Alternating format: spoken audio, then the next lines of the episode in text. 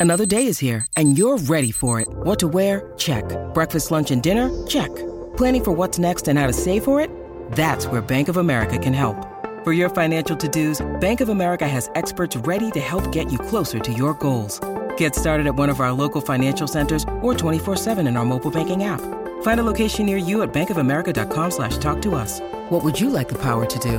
Mobile banking requires downloading the app and is only available for select devices. Message and data rates may apply. Bank of America and a member FDIC. Think you know the Brooks Ghost? Think again. Introducing the all-new, better-than-ever Ghost 16. Now with nitrogen-infused cushioning for lightweight, supreme softness that feels good every step, every street, every single day. So go ahead, take your daily joyride in the all-new nitrogen-infused Ghost 16. It'll turn your everyday miles into everyday endorphins. Let's run there. Head to brooksrunning.com to learn more.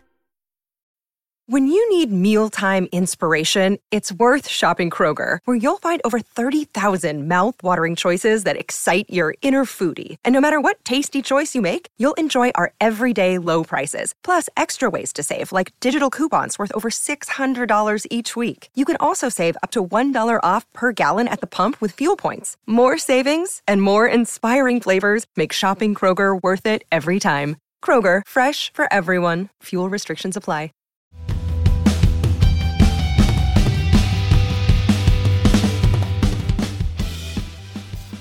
Hello and welcome to the Manchester is Red podcast. My name is Steven Railston and we're recording this episode on a Monday morning after Manchester United got back to winning ways, believe it or not, for 1 0 win against Fulham uh, as the early kickoff on Saturday afternoon.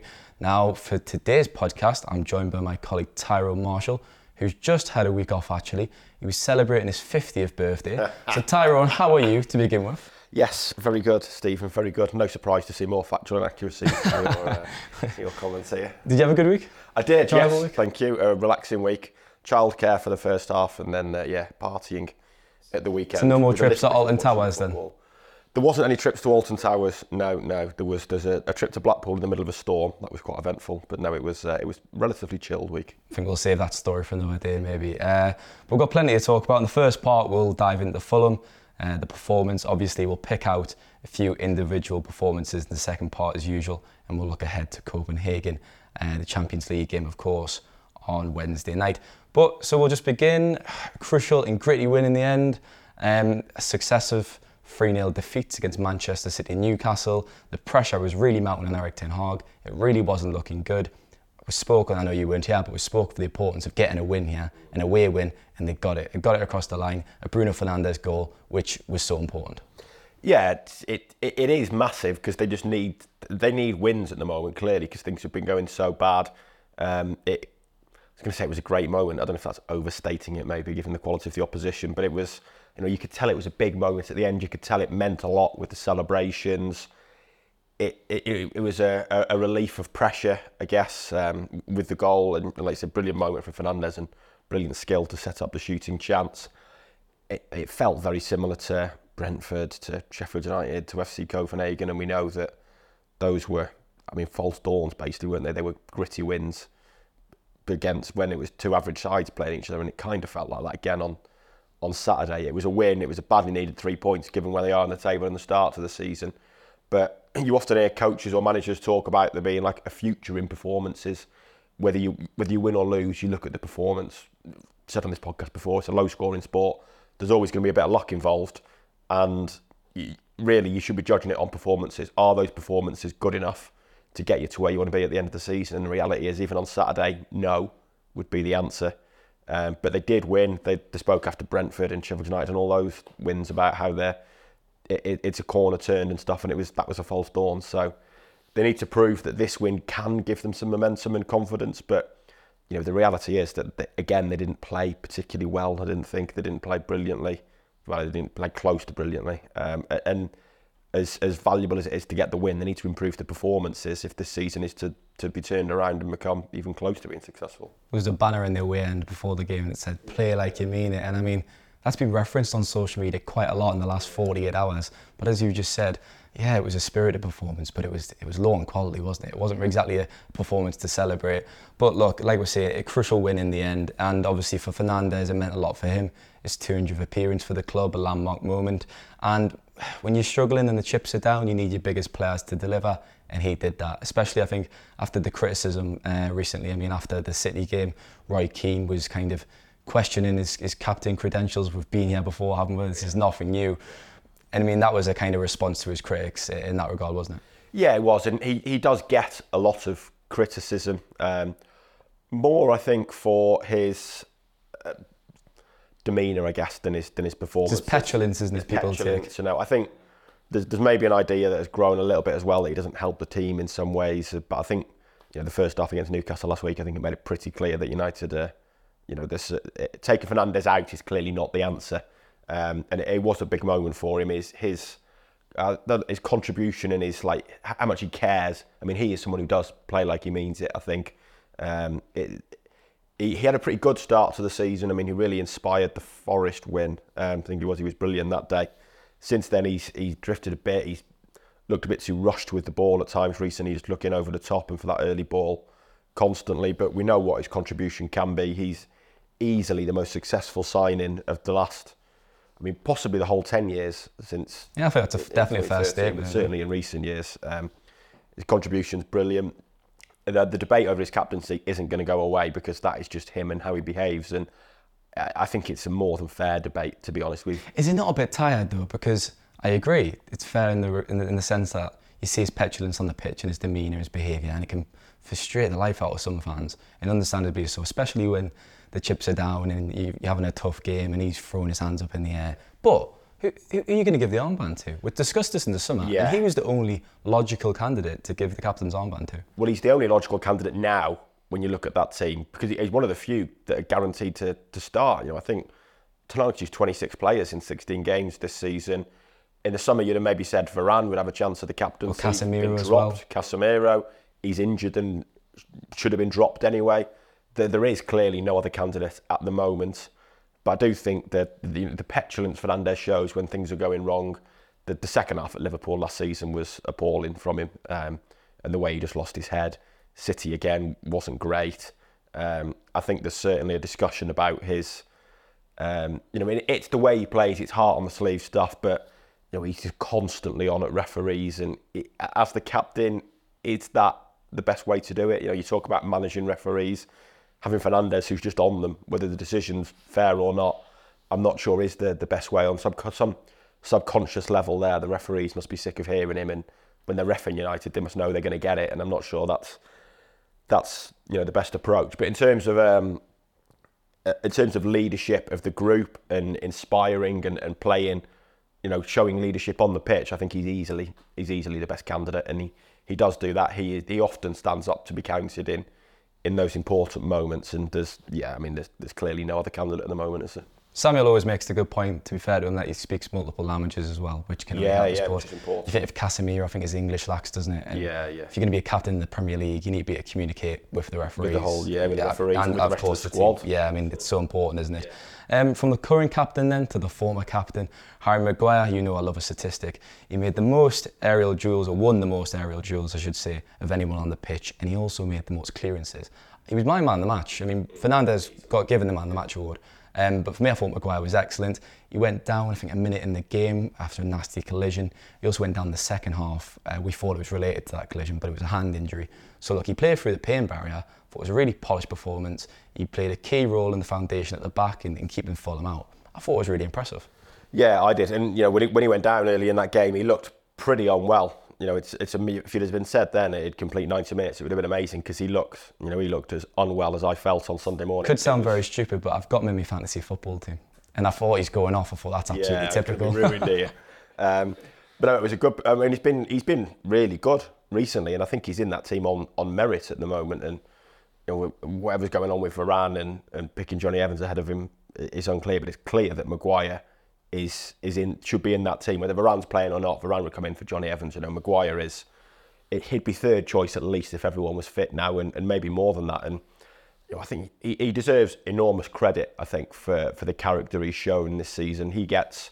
We, we spoke countless times on this podcast about how he's you know he's a pantomime villain really. Um, the treatment he got from Scotland fans, from Arsenal fans earlier this season, just ridiculous really. Like he becomes some sort of joke figure when actually you know he's a very good international defender. Um, and he clearly went through a difficult time. He went through a time where things were just going against him, and that Scotland game kind of summed it up when he came on. Scotland fans were just cheering every pass without realising that every pass was actually finding a teammate. And he was playing quite well. And then he goes and scores an own goal. Um, You had to feel sorry for him in that moment. You, did just to feel sorry for he him. just sometimes just doesn't get the breaks, does he? No, well, that and it, that kind of that felt like that's the things that happen to Harry Maguire at the moment. Um, but you know, he, he could have easily left in the summer. Had United paid paid him up on the contract front, he would have left. But he also felt that he could stay and, and fight for his place, and that although it looked like he was far away, he he perhaps wasn't, and, and that's been seen as Martinez has got this injury, fairly lengthy injury, and Maguire has got his opportunity and has taken it and has played really well. And you know, I said eh, I can't remember which game it was, but it, it was did he come back in at Brentford? So it would have been Copenhagen, maybe. Would He scored the match win against Copenhagen. yeah, and and that was the first time he'd ever started three games in a row under Ten Hag, which kind of shows how peripheral he has been. He started two in a row at the very start of Ten Hag's tenure. Then after that, he never got to three in a row. I think he'd barely got to two in a row, and now he's on five. Would it be something like that? I think four league starts. Four Uh, league so it's six successive starts at the moment. But uh, in the league, it's it's four league starts he's made. Um, and I mean, he made eight league starts last season, so he's already halfway to the whole of last season's. You, you just talked about Varane being on the bench. Do you think it's possible? Because we've talked about how Ten Hag likes to have Maguire on a certain side, and he talks about having the advantage of the build-up play. I think he's better on the left, but Ten Hag likes to have him on the right. Do you think that's possible that he's actually keeping Varane out of the team at the moment? I know saw Jonny Evans come in, and he said it's for tactical reasons. There's obviously a few different factors to consider. Varane's not being fit; he's been he's obviously been injured. Um, but he came on towards the end of the game against Fulham. I expected him to start. Yeah, I mean, I when um, you know when I, when I asked someone in that ahead of the derby why, you what the, what the issue with Varane was, and they said tactical reasons, and you know my jaw nearly at the floor. It felt it felt hard to believe, but I think it is definitely related to build-up play. We saw it last season when Ten Hag spoke a lot about having a, left footer. I know he's not got a left footer now, but having a left footer playing that side to the point that he'd often play Shaw instead of Martinez because he wanted those passing angles. Um, I mean, they're, they're not really playing that way that much at the moment, so it's less relevant, but he clearly values it a lot. Maguire and Evans have got an understanding because they played together at Leicester of, of how to, you know, who, who does what That's just it's a fully sentence that in itself, it? well, it's That- an incredible sentence. isn't it? Manchester United in 2023, you're talking about our partnership. I know, and it, you know, it kind of shows up. It shows where they've ended up as well. That they've they've they've got that. Um, I mean, part of the thing with Varane's injury record is disastrous for United, but also I don't think he's been consistently brilliant since they signed him. You know, he's been good, but he's not. I don't think he's been consistently world class. He's probably not strong enough games together to maybe reach that level. But you know, when I was thinking about it after the derby, I thought in the cold light, it's probably not. It, it, it looks a crazy decision because you're picking a 35 year old Jonny Evans who got relegated last season ahead of a four time Champions League winger and winner and 93 cap France international. You could go on, couldn't you? You could go on. It looks crazy, but Varane hasn't been, you know, he hasn't been undroppable for United throughout his, his time there. Um, so maybe it's not that controversial a decision, but it shows, you know, it shows in a way how bad and how uncertain performances have been this season. That you look now, the first day of the season, he picked ten of what would have been his best eleven easily, apart from Højlund coming in. You look at it now, and maybe five of them in the team. Some have been injured, some have been dropped, some like Antony and Rashford probably should be dropped. Um, and you've got players like Jonny Evans, who only signed on deadline day, is suddenly in the team. Maguire and McTominay, who Ten Hag tried to sell this summer, are now in your best team. And you know it, it shows how quickly things have turned since the opening day of the season, purely because of performances. But it also feels like it's you know it, it, Ten Hag doesn't really know where to go at the moment. He's kind of stumbled across this this team, and it's you know it's a team for for the scraps, isn't it? Maguire, Evans, McTominay, they're going to get stuck in. West Ham way of playing that. Yeah, they're going to play like they mean it. Ironically. Yeah, it's basically. very, very Um, nicely done. but it's not. You know, you, you wouldn't if Ten Hag was sitting down and looking at his players at a list now and picking his best team. You still think he'd want Mason Mount in there. he'd want Varane Martinez in there, and obviously Martinez is injured at the moment, but he's, he kind of stumbled back on this like I don't say old fashioned, but kind of like this British get stuck in, get it, get grind it results across the line. Yeah, yeah, But like I said, the, the performances have got to come at some point as well. I mean, Wan-Bissaka I thought was good as well. He, his first start since coming back from injury. Obviously, he replaced Dalot uh, midweek against Newcastle. To be fair to Dalot, I mean, he was terrible against Newcastle, but he made a great clearance in the first half uh, on Saturday, which was brilliant. But look, it was fantastic to have Wan-Bissaka back, and talked about the injury crisis so much. They've now got half of their first choice. Well, they've got Varane back as well, as you've got three of the four. No, sorry, Varane and Wan-Bissaka, so it's half of the first choice uh, defensive line, isn't it, back? And that's a huge boost. Yeah, undoubtedly. Um, and you know, Wan Bissaka's similar to Maguire, I guess, in a way. He deserves a lot of credit for the way he's turned it around. And you know, he, he did it last season. I think at halfway through last season at the World Cup, we all thought he was done. He played four minutes and then finished last season as the best right back. As you know, I've, I've said a few times now that I think that right back battle feels quite close, but it's quite close because I'm not sure either either are necessarily the answer. I, I would agree with that, and I have agreed with that, but I do think Wan-Bissaka is now ahead of Dalot. I think he's getting ahead of him, and you're right that I mean Dalot is just so inconsistent. Uh, you know, like defensively against Newcastle, he was just you know all over. was a mess, place, wasn't it? really. Um, and he's he's just incredibly inconsistent, and uh, you know I, I I'd be, I'm not sure why he's. I wouldn't play him a left back to be honest. I'd play Reguilón in there. I think Reguilón's done all right when he's when he's played. He seems to be in and out of the team, but yeah, I, I think you're right. That Wan-Bissaka has definitely forced himself ahead of Dalot now, and I. Uh, if you were going to sign a new right back and keep one of them as a squad player, then I would I would keep Wan-Bissaka ahead of Dalot, I think, and maybe accept that, that Dalot would, would move on. But you know, I, I still think that it, next summer, presuming you know, presuming he's still in charge and this season makes a recovery, I think a right back would be high on the list of priorities. But yeah, out of those two, I think Wan-Bissaka is is producing the more consistent performances. He maybe can't hit. You know, Dalot at his very best has maybe got an extra level that Wan-Bissaka hasn't, especially going forward and what he can do on the ball. Just but- not saw that player since October no, 2022. have we? no, we haven't. And he, you know, he started really well under Ten Hag last season, but like you say, he dipped dramatically after the World Cup, and now it's just hugely inconsistent, really. We can't uh, end this first part then without mentioning the controversial VAR decision. Uh, would, fo- would football even be football without these controversial refereeing decisions these days? It's just inevitable, isn't it? Scott McTominay also feels inevitable. He pops up at the back post, thinks he puts United ahead. Obviously, VAR reviews it. Harry Maguire is deemed to be interfering with play because he was in an offside position. It was a controversial moment. What was your take on it? Um, because it's, it's almost a subjective offside, which is absolutely bizarre. Yeah, it was. I mean, it wasn't the most controversial VAR decision of the weekend, was it? Well, there's quite a few. fair to play, fair to say. Um, but yeah, it, it, it was one of those where that, that's something that would never be spotted if you were just refing the game as the referee and the assistants are. You, you're never going to spot. He didn't. He didn't make contact with the ball. It's a very difficult offside to see. That's just never going to be given in real time. But if you're going to use VAR for offsides, which in a way is the easiest thing to use it for because it's factual or most of the time, apart from the time when it wasn't. um, but you know, it's it's factual. They draw the lines. They normally get it right, unless like Newcastle, they can't actually see the player. But you know, they, they normally get it right. They draw the lines. He's off or he's not. And like you say, it, it was kind of subjective of whether is he interfering.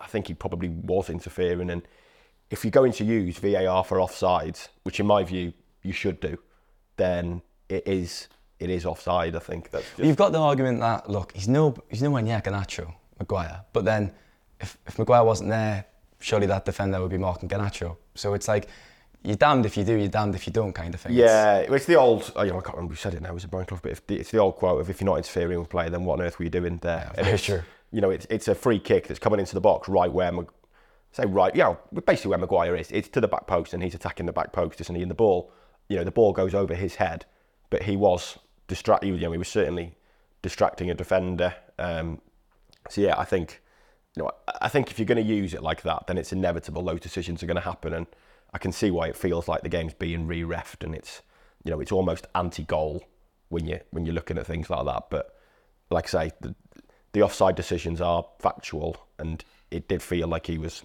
interfering with play. So I can see, I can see why it's given, even though it feels that you watch it in real time and you think there's no way that goal's being disallowed, and then they they find a way to disallow it. Uh, you know, I can see why there's frustration with it. But yeah, I can also see why it, why it was deserved, given.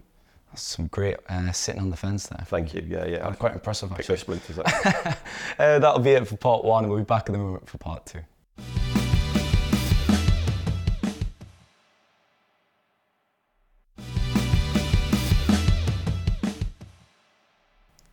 Uh, welcome back to part two of the Manchester is Red podcast. Now, I felt that was a bit upbeat actually, the first part, which is quite a refreshing change after some negative podcasts and some inquests.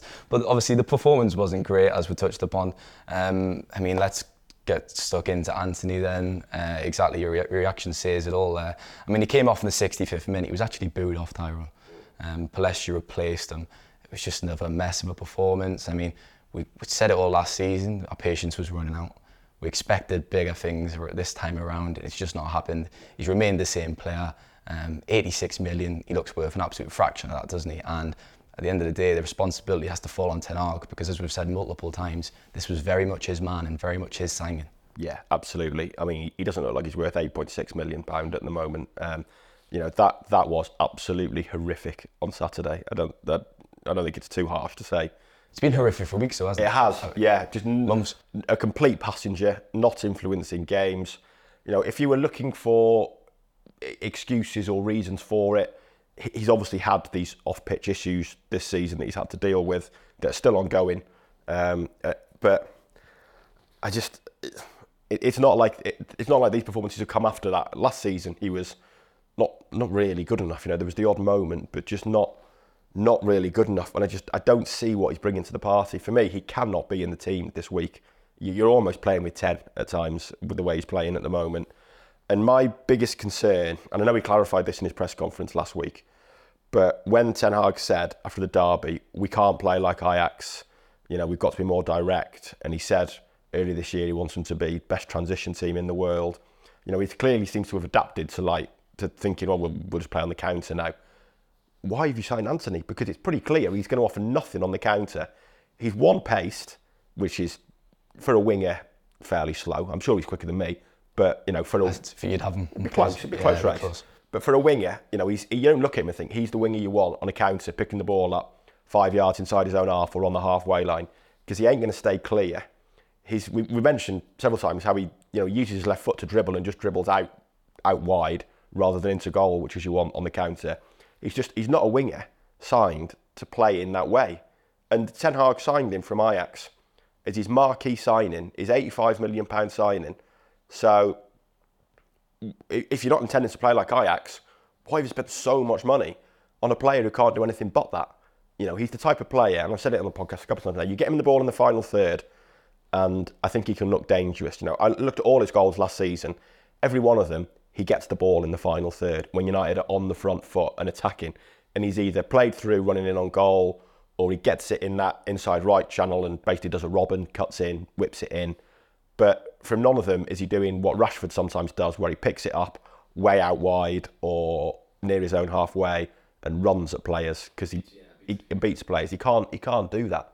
Um, so yeah, I mean, when I heard those quotes from Ten Hag, I thought if, if I was United, that would really worry me about.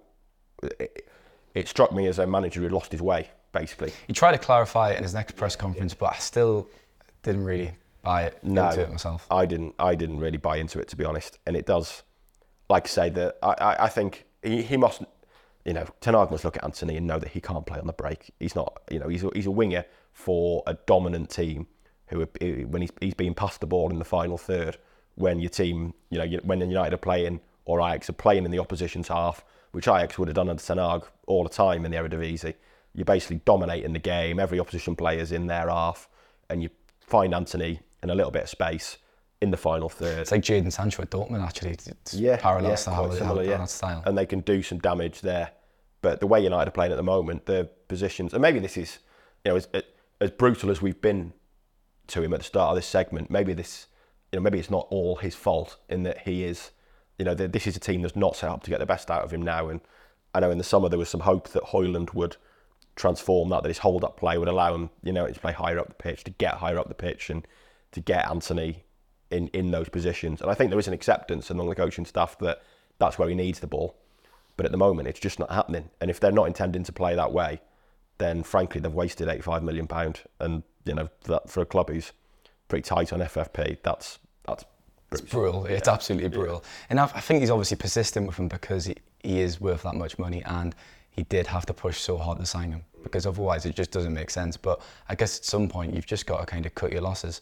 I mean, I'd, maybe yeah, sell him, but I mean, take him out of the team to begin with, obviously. Yeah. Um, I mean, Pellistri came on, as we've said, and he did actually quite well to set up Fernandes for that goal. He is probably below the level to start. I think we can all agree on that. But he can sometimes be effective from the bench, and I guess that's just who he is at the moment and where he is at this stage of his development. Yeah, you know, he, he did really well for the goal, and he was he was good um, off the bench. He can influence games a bit off the bench. We've said in the past he's, you know, he's he's a bit old school and he right-footed, right winger, quite direct. Um, he, he's not really played well from the start. Um, he's poor against Bayern Munich when he got his big chance. He was, yeah. yeah and he just, you know, he, he doesn't look at, at the level. It's the same with Hannibal, really. I, I don't think either of them look of the level to be Manchester United players or for where Manchester United want to be, really. I guess the one that would or could potentially put him under pressure is Amad, um, who is injured at the moment. You're right. You know, there's two reasons. I guess Antony's in the team because there's pretty much no other option out there unless which is what I'd do. I'd play Fernandes out there or Mount out there at the moment. I think that's probably the solution. And also, like I say, I mean, Ten Hag is is hitched to him in a big way. Really, I think he's.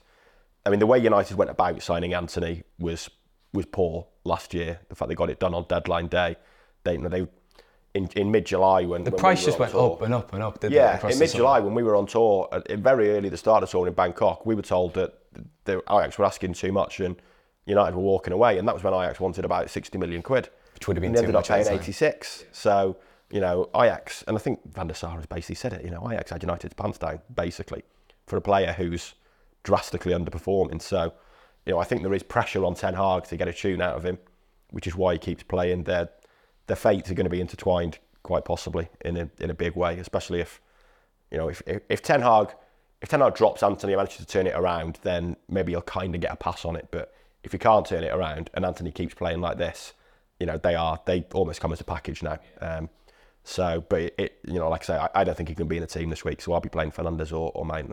Talk about the other attackers then. I mean, Garnacho, I don't think he was very good in the first half, but I actually thought he was way better in the second. He really improved. He was their biggest attacking threat, I thought, for large parts of after half time.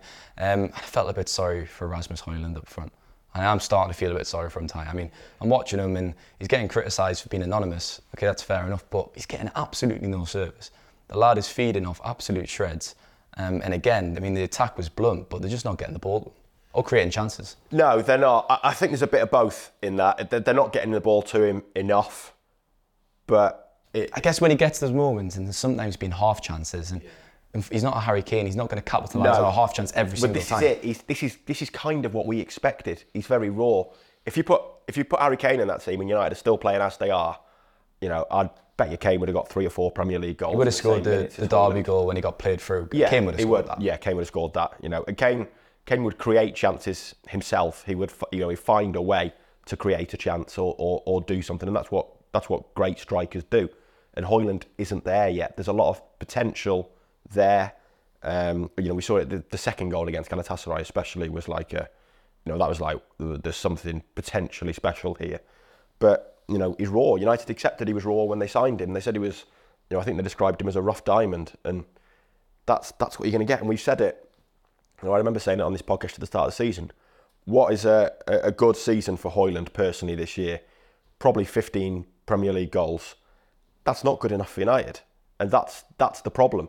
That they've got a striker who is learning his trade, playing as Manchester United's number nine, and when suddenly Rashford isn't scoring, Antony never really scores there's even more pressure on him to score, and he's not scoring, so there's even more pressure on him to score. And I mean that's unfair as well on a young lad. It's a Absolutely, result of the club's part planning, yeah. isn't it? Yeah. it? It is unfair on the young lad, but it's you know United have created that situation by uh, gambling, I guess, on a on a 20 year old. I mean, I do think he'll come good at at some point, but it might be two years down the line, um, and then you've you know you've wasted two years blooding in a number nine basically. So you know I, I could always see the merits with not signing Kane this summer. Um, certainly, I mentioned previously an age profile of the team, and we've you know we've seen what's happened with Casemiro this year, where suddenly it looks like You But should then if you had, to I mean, we don't want to harp on about Kane too much because that, that ship sailed. But if you had Harry Kane coming in, you've got your experienced striker who's what 30 years old now, is he? And then you've got your young one coming through. So it would be the perfect blend, wouldn't it?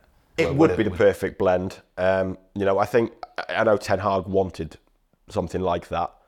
In reality, I think spending 170, 180 million pound on two strikers was It's not never realistic, feasible yeah. in United's budget this summer. Um, you know, they pushed the boat out on 72 for Højlund, I think, but you know, given that scenario, maybe they should have looked at someone other than Højlund, someone ready to come in and, and hit the ground running because we are in this. And like I say, I, I have sympathy for him that he's ended up in an underperforming team now. But like I say, if, if that was if Harry Kane was in that team, United would have scored more goals and be higher than where they are now. And that's not to, clearly not to pin the blame on Højlund. You know, if you're making a list of players who are at fault for things this season, it'd be near or very near the bottom. Um, but this you know, this was always inevitable. I think that there was going to be times where he would struggle, where he would look raw, and it's happened pretty much at the start of his, his career. Really, he's also got the three goals in the Champions League, none in the Premier League, and, and the more it goes on, the more he's kind of feeling that pressure. And like I say, it's it's a bigger pressure just because none of the forwards are, are providing goals, and it's not it's not clear to see where where goals are going to come from really. And I've mentioned it previously. You look at you look at the way they're playing at the moment and the way they played on Saturday, and the best teams, you can look at them and think, right, I know how City want to score a goal. I know how Liverpool want to score a goal. I know how Arsenal want to score a goal. Tottenham already, I know how they want to score a goal. I watch United play at the moment, and I'm like, I don't know what the plan is here to score a goal. I don't know like how it's But we've been seeing this for just going to happen like that. 12 weeks now. Yeah, It's so well, exactly. It's been since the first game of the season. changed, no. yeah. And I mean, me and Samuel said the, the problem is with the style of play. If you're going to change the style of play, you do it in a pre-season. You need six weeks to really get your principles across. It's not something you really radically change during a during campaign. season. Yeah, during the season. yeah. So I thought it was a good um, line from Rio Ferdinand at the weekend when he said if he asked those United players, what is your style of play, none of them would be able to give him a satisfying answer. And I thought that's probably true. And even if you ask Ten Hag at the moment, Rio Ferdinand play is, something sensible. I know, incredible. Stop, yeah, well, I know, stop the world. I know the two of you are close. Um, Best friends. so Absolute best I thought friends. it, I, I just thought it, it, it, it seemed a good description because I bet if you asked all those United players, what's the style of play? When you're on the pitch, what's the aim? I think I think they say Not there. they definitely have an answer, but whether they believe it is another matter. Well, that's it. And whether we'd look at it and go like, "Oh, I see it," or they'd explain it, and we'd be like, "Right, well, that's a concern because it looks nothing like that on the pitch." And the same with Ten Hag. It'd be interesting to hear Ten Hag say at the moment what you know. Sit, sit down, sit in this chair here, and tell us what the style of play is and what you want the, the players to be doing. Well, he was at the Football Writers Association Awards dinner last night, so maybe we can get him in the hot seat at the MEN's offices. I'm sure we can ex- extend the invite. Uh, we'll come on to Rashford quickly then to end this part. He was obviously out of the team. Um, he had a birthday party on Sunday night uh, after the derby. Ten Hag was asked, look, if he was fit, would he have started? He said yes, which was interesting, and I guess that kind of drew a, drew a line into that issue. Um, I think it's important that he's been out of the team because we've talked about his form, his muddling performances. He's been awful, not the same player as he was last season, which is the best uh, year of his career. And it's probably going to help him that he's not been in, in the starting side. Take him away from it for a bit, put him back in eventually, but it's going to bode well, surely. It's going to help him. Well, hopefully. I You'd hope. Something something has to change. Like I say, he's. You can almost look at that last season, and I think there's more going on. But last season was almost built. A lot of it was built on Casemiro and Rashford. Rashford provided the goals. Casemiro provided the steal, and suddenly they looked a much better team. They were keeping a lot of clean sheets. They were solid defensively.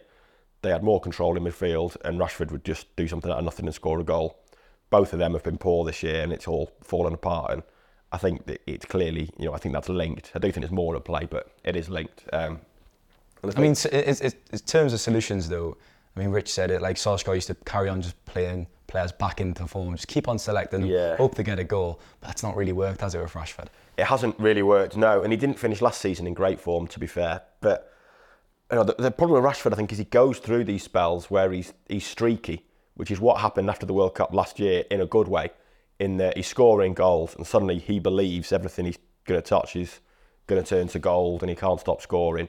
And then it goes wrong for him, and it's like his confidence is, is just shot. And there's, I'm trying to remember what game it was recently. It might have been Brentford, I think, where he ball came to our wide and he just he didn't even control it. it just went straight through him and out for a throw in and you could sense like the groans around Old Trafford and I think it's been clear that the crowd are starting to turn and get frustrated again with him because he kind he does give that demeanour at times when he's low on confidence and struggling uh, you know, as a fan watching, you would get frustrated with. Um, like I say, maybe a break out the team will will do him some good. Um, I thought that would be the case last year when, or the Solskjaer Rangnick year when he post Euros when he had the surgery on his shoulder injury, been going on for a while. He came back and scored a couple of goals, but then totally lost his way again. Um, so yeah, I just I just find it really hard to call with Rashford whether things whether you know whether a spell out the team will do him any good or not. It's just He's the ultimate confidence player, isn't he? Which he is, yeah. Which you can, in a way, you can see why Solskjaer played him because the only way to get your confidence back is for something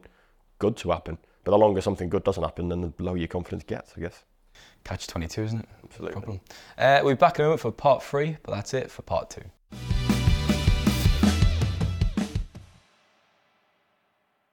Whether it's the legendary Lionesses, grassroots, or expert analysis of the women's leagues, Women's Football News has it all covered. A brand new monthly magazine packed with news, interviews, and expert opinion. Don't miss Women's Football News. Pick up a copy today from participating retailers. Women's football is here to stay, and so are we. Welcome back to part three of the Manchester is Red podcast. Now, Tyrone, you alluded to it in the first part, but we've talked about the two magic words, turning point. We've talked about the words of turning point quite a lot uh, in the last few weeks, and it's yet to come. You said it was a false dawn a few times. Could this be the turning point? Because we've got Copenhagen uh, in midweek. It's going to be a difficult game. They were well organised, they were well drilled at Old Trafford. Um, and obviously a late goal was needed. Andre Onana as well, he, he made that penalty save. So it's not going to be easy, and they really need momentum. Whether they are able to produce it, it remains to be seen, I guess. They do, yeah. The thing is, it, it felt like they had momentum after beating Copenhagen at home when they'd won three in a row, and like you say, the penalty save. But the performances were never great, and it got exposed pretty quickly against two decent teams in, well, one very good team in Man City and a decent team in Newcastle, albeit it was a pretty ropey starting 11 that managed to thrash United. So, you know, it's, I just think it's hard to say if it's a turning point at the moment. I mean, it, it, it's, it's like that post Brentford game where they've got a good run of fixtures now. Um, I don't think it'll be easy in Copenhagen. If they win that, then then fair play to them. I do think they'll, you know, they'll have to play better to win that game. Luton at home, they really should win that. You know, if they're not beating Luton at home, I think you've got serious concerns. But I think the only way it's going to feel like a turning point is if they start playing better. And I think you know I think everyone felt when they were beating Brentford, Sheffield United, Copenhagen at home that all right the wins were great, but I don't think anyone looked at that and thought they're back on track and they have turned a corner. They've been getting by, and sure enough, when they played a good team, that that was proven to be the case. Um, so at, you know at some point, if they grind out a win playing badly tomorrow, or get a draw playing badly and uh, on Wednesday, sorry, and you know, and get you know get out of there with a draw.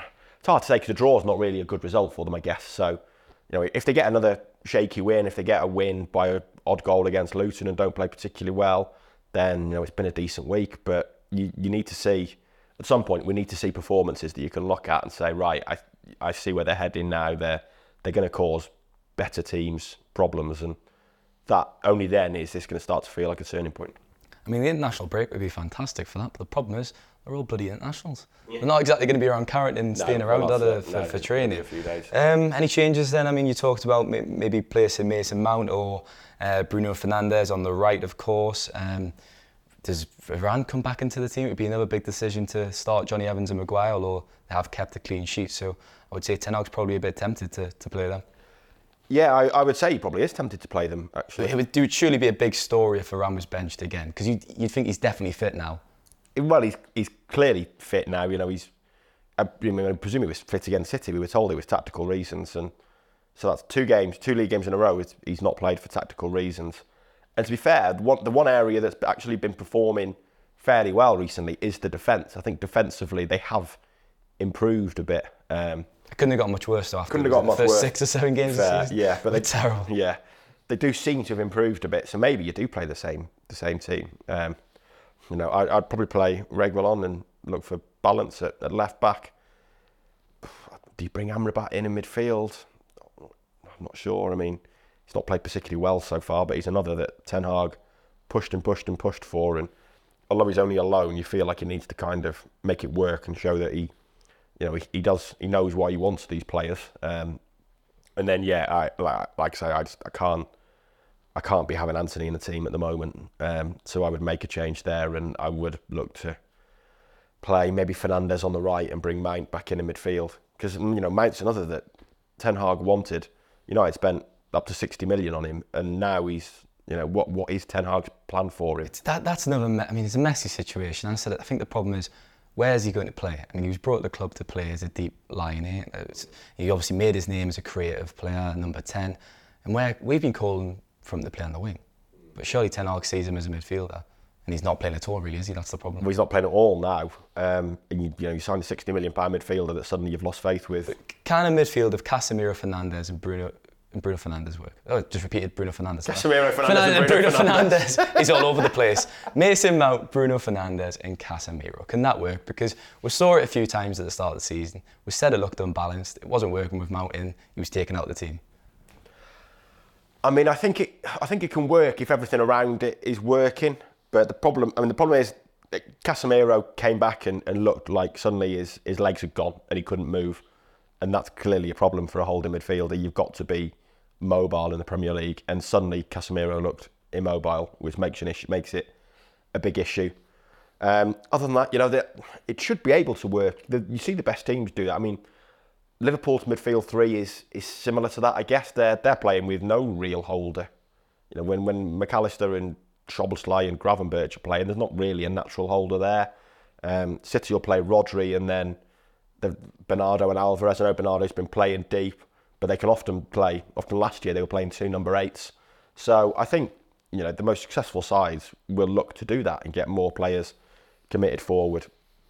But like you say, it wasn't working probably feels a risk at the moment to do it because the team looks broken. I think you're right when you say if everything's working around them though, because if you hark back to the start of last season, when that team was really working well, just after Casemiro arrived, and Eriksen, Casemiro, Fernandes looked brilliant together. Yeah, they did. If yeah. you put Mount in the team back then, it probably would be a different story. And we'd be talking about what a good signing Mason Mount's been. Yeah. He looks, is he, oh, he's transitioned to that role perfectly. Yeah, It's a different story, isn't it? Yeah, it is. It is, and it's you know it's the same sort of thing with Højlund. I guess they've joined an underperforming team, and it, it makes it harder for them to settle in.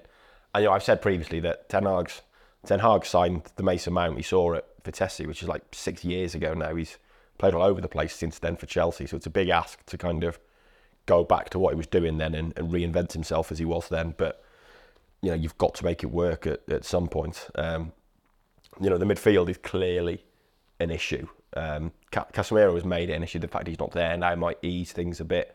But you've had, I mean, Eriksen has probably been their best midfielder this season. Um, you know, he's come on and changed games in terms of the control he provides. But the thing is, when you have Casemiro and Eriksen in the same midfield, you you really short on legs. Just get overwhelmed sometimes, don't you? Which Yeah, I mean, I wanted. yeah. I said I would have started Eriksen in the derby, um, but I mean, it just it, when he plays, it shows you what happens. It's- Yeah. It just feels inevitable against the really the better sides. It, it just doesn't work really. No, it feels like there's a lack of physicality and um, power, I guess, in that midfield that they're getting. You know, we've seen it too often this season. They are that midfield is getting bypassed and outrun too easily, and that's you know that's a big issue to fix. I mean, it would be a disaster, it's fair to say, if they crashed out of the Champions League, wouldn't it? Um, we've talked about what it means financially and the draw for players in the summer transfer window. It's, it's not looking good, though. It's been a poor start. I mean, that win was so important against Copenhagen. They do need a win. You said maybe a point, but they do need a win this week, don't they, in, in the Champions League? Yeah, I, I've got to. They, they've got to win. You know, I, I was looking at it thinking Copenhagen away is difficult. You know, I went there last year to cover City, and the atmosphere was really surprised me. Actually, it was really intense, and City drew nil nil, but and a man sent off after half an hour. Um, but it's it's clearly not an easy place to go to. Like I say, I thought they played pretty well at Old Trafford. Certainly, they started they started very well. They could have been ahead, two 0 ahead in the first 15 minutes. Um, Bayern Munich only won 2 1 there and scored seven minutes from the end. They were 2 0 up in Galatasaray in Istanbul with four minutes to go. So I mean, when you're seeing that, it sounds ominous, doesn't it, really? well, they're clearly And a decent side, yeah. aren't they? That's, that's what I'm saying, and that makes it tricky for United in a very hostile atmosphere. And you know, this group of players have hardly given the impression that they, they relish hostile away atmospheres in, in recent years. We could So- give a list of examples. you could give a list of examples, yeah. So they have they have got to win. And you look at it like that and you think, oh, that point's not bad. But in the con- in the context of the Champions League group, a point's disastrous. And you know, even if they win and if uh, Bayern beat Galatasaray, United still be two points ahead of Galatasaray going to Istanbul. And as we just said, I don't think anyone would have faith in them winning in Istanbul. So they're still in a in a dangerous position in the Champions League, and you know, crashing out would be a disaster. I think it's pretty clear that top four is already very, very difficult for them this season. So winning the Europa League is it not the best Well, route to maybe, Champions League? maybe that is the And solution. That's, a trophy That's as a well. trophy, yeah, yeah, Maybe that's the solution. But it just also for for the you know for the, the standing of the club because they are, you know, I, I said it after the maybe the Galatasaray defeat. I think when they lost the first two, and they're almost beginning to feel like invited guests into the Champions League. It's like, oh, let's get get United in for for the old time's sake. Um, and then the next year they finish sixth again and they go back into the Europa League. You know, they're, they're not in the Champions League consistently. I think on only two occasions in the last 10 years have they been in it in successive seasons. Already now you're thinking, well, they're probably not going to be in it again next year. They might not even make the knockout round. The, the, over the last 10 years, they've, what, they had four knockout ties, maybe I four mean, or five. United fans used to obviously mock Arsenal fans for celebrating getting fourth each year, but getting fourth each year would also feel significant at this Well, point. yeah, get kicking they on were from that. It gives a And you- foundation. Yeah, doesn't it? the, the foundations and the continuity, and also for, for players. You look, you know, players looking at United now are like, well, are you going to be in the Champions League? Or you're not because you're not, you know, you're not there that often. And then when you are there, you know, making no impact in it. I mean, the PSG result is, the, I mean, that's the only significant thing they've done in the Champions League in in years. In the quarterfinals twice, hasn't it? Since- since Quarterfinals, Ferguson quarterfinals twice, yes. They've won two knockout ties. Olympiakos, which was a disaster in Greece. I mean, it's going back 10 years now, but a disaster in Greece and the, you know, the great, I said the great comeback, the comeback. Um, and then PSG, which, you know, was clearly an amazing moment. But other than that, that's it in 10 years that they've won as Champions League knockout rounds. You know, that you can't, you can't keep trumpeting yourself as the biggest, one of the biggest clubs in the world, one of the best clubs in the world, when you've got that record and you just can't make any impact. But you're thinking of their, you're forgetting their commercial value, Tyrone. commer- it's all about the commercial value. Twitter followers are phenomenal. The profit and the engagement on social media. Yeah, That's what yeah. really matters in football. Well, this is this is this is this is when we're mocking them, but they make it very easy to mock them because they trumpet that, and they've got to trumpet that because it brings in money. So we, we do understand why they they do that and what what a commercial behemoth they are and how successful they are. But it makes it very easy to mock when they're then a, a joke on on the pitch, and, and that's what it is. And it's you know it's like you just roll out. You know, you just roll them out every year, like let's get United back in, and then buy and toy with them in Munich, and it's like ah, these lads going on. They like, do you remember? You remember United when they were good? Go back to the Europa League, lads. You know, they need they need to start qualifying for this competition every season and to make an impact in it and win some important games. And it just, it, you know, it just doesn't happen at the moment. Because that's what big clubs do. It's what big clubs do. And Big clubs will win away in Copenhagen on Wednesday night, so it'll be an Absolutely. interesting game. Uh, thank you very much for your time, Tyrone. Thank you, Steven. And thanks to listeners as usual. Just a quick shout out. Uh, we're about to hit 5,000 subscribers on YouTube, so head across there, subscribe, etc. And also a quick message from the producer. Head across and review the podcast, give it five stars. Feel free to slag off me and Tyrone if you want, but give it five stars uh, and we'll be very happy with that. It helps the podcast out a lot. So thank you very much and have a great week. Take care.